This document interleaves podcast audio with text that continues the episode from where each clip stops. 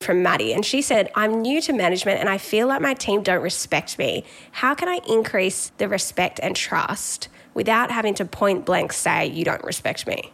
Great question. I mean, Maddie, let me let me answer this question very simply. Um, I don't know.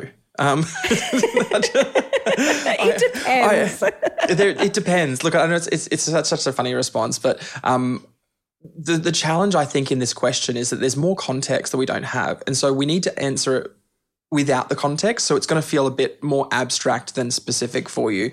Um, you have to define what does respect and disrespect look like for me, and how does that show up in observable behaviors. And rather than challenging the respect, challenge the behavior, um, mm. and and get really clear on the behaviors that are acceptable and unacceptable behaviors, because that's ultimately what is going to shape your culture and what your cultural norms are. Um, the other side to this this coin, I think, as well, which which is important to, to to think through, is that what if they don't respect you? Like, let's just be really honest. Maybe they don't. And so, how do you respond when your team doesn't respect you? And how do you not take that personally? And how do you recognize that sometimes respect takes time to build, like your credibility does?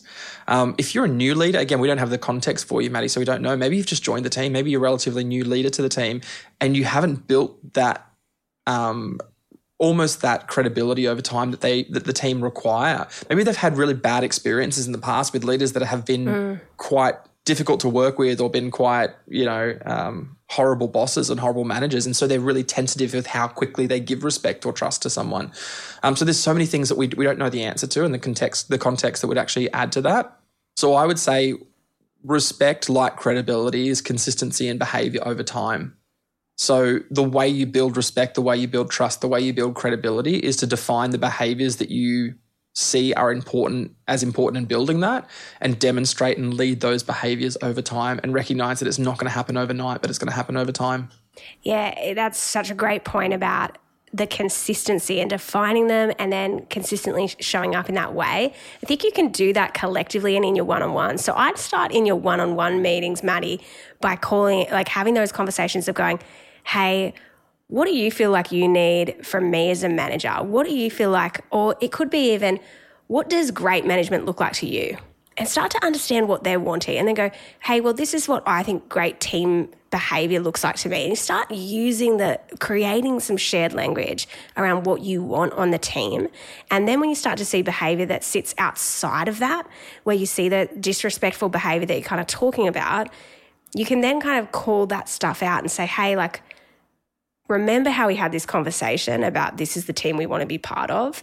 When I see you doing gossiping or having those kind of corridor conversations or disregarding my advice or whatever it is, I feel like that's outside of alignment about how we agreed we were going to behave. So you've got something to anchor to, and you have some kind of like benchmark that you're working towards. But without having done that kind of pre-work, it can be hard and it can feel like this weird kind of, oh, how do I how do I even talk about this? So that is to me really important of of building this shared language. I know Shane, you talk heaps about this in your book, Let's Talk Culture. How do you clarify the expectations on your team? Because this is such a important thing that there's often I know Brene Brown talks about stealth expectations, where there's these underlying expectations that we have, and we've just never communicated them to people. Yeah. So start there.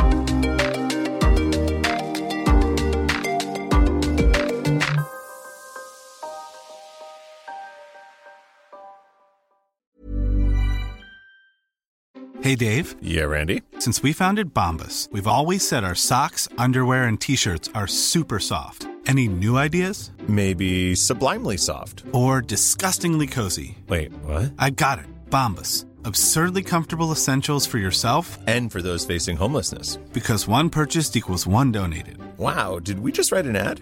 Yes. Bombas. Big comfort for everyone. Go to bombas.com slash ACAST and use code ACAST for 20% off your first purchase. Is there anything else that you feel like is important to add when it comes to these expectations? Yeah, I mean, also recognizing that respect is interpretive. Um, and so what's respectful for you may not necessarily be as um, what someone else defines as respectful. So I think what you're touching on is getting really clear on the observable behaviors is a really important component of that. Good example of this is I was working with a team and, and, naturally they said, well, we want to build a culture of respect. I said, what does respect look like? And they said, well, I think for, you know, as a starting point, we turn our cameras on during meetings. And um, everyone was like, yeah, turn the cameras on. Everyone had this big, big kind of, you know, uh, you know, angry moment Rant against cameras. It. And, uh, and and one lady put her hand up and she said, "Oh, I'm actually um, in a season of life where I'm kind of like breastfeeding my newborn. And so sometimes I'm in meetings and I'm breastfeeding and I don't want to turn my camera on while I'm doing that. And there was this kind of like uncomfortable silence in the room where everyone immediately had their assumptions challenged. And they went, oh, okay, maybe it wasn't just about respect. Maybe respect is not just turning your camera on or off. Maybe there's much more deeper levels to respect. So again, so being able to define what respect looks like by explaining our expectations and then getting really clear and observable behaviors so that when we step outside those guidelines, we actually can bring them back on on track again. Yeah, it's great. I love that around uh, you have to bring this stuff to the surface because if you don't, it's there, but it's just all underlying and it causes this conflict and tension and all this weird stuff that happens on teams. So we need to make sure all the stuff that's there, all those expectations, differences of opinion, diversity of thought, get that up uh, to the surface, have conversations, because that's when you get the gold. Because you realize, yeah. oh, we were just about to make a blanket rule and mandate everyone turn their cameras on, which would have made someone feel really isolated.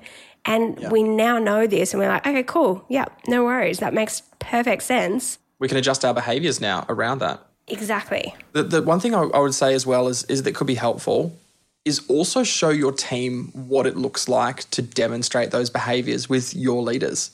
Um, so one of the things is we often want to see behaviors modeled within our team, but they our team don't even know what it looks like.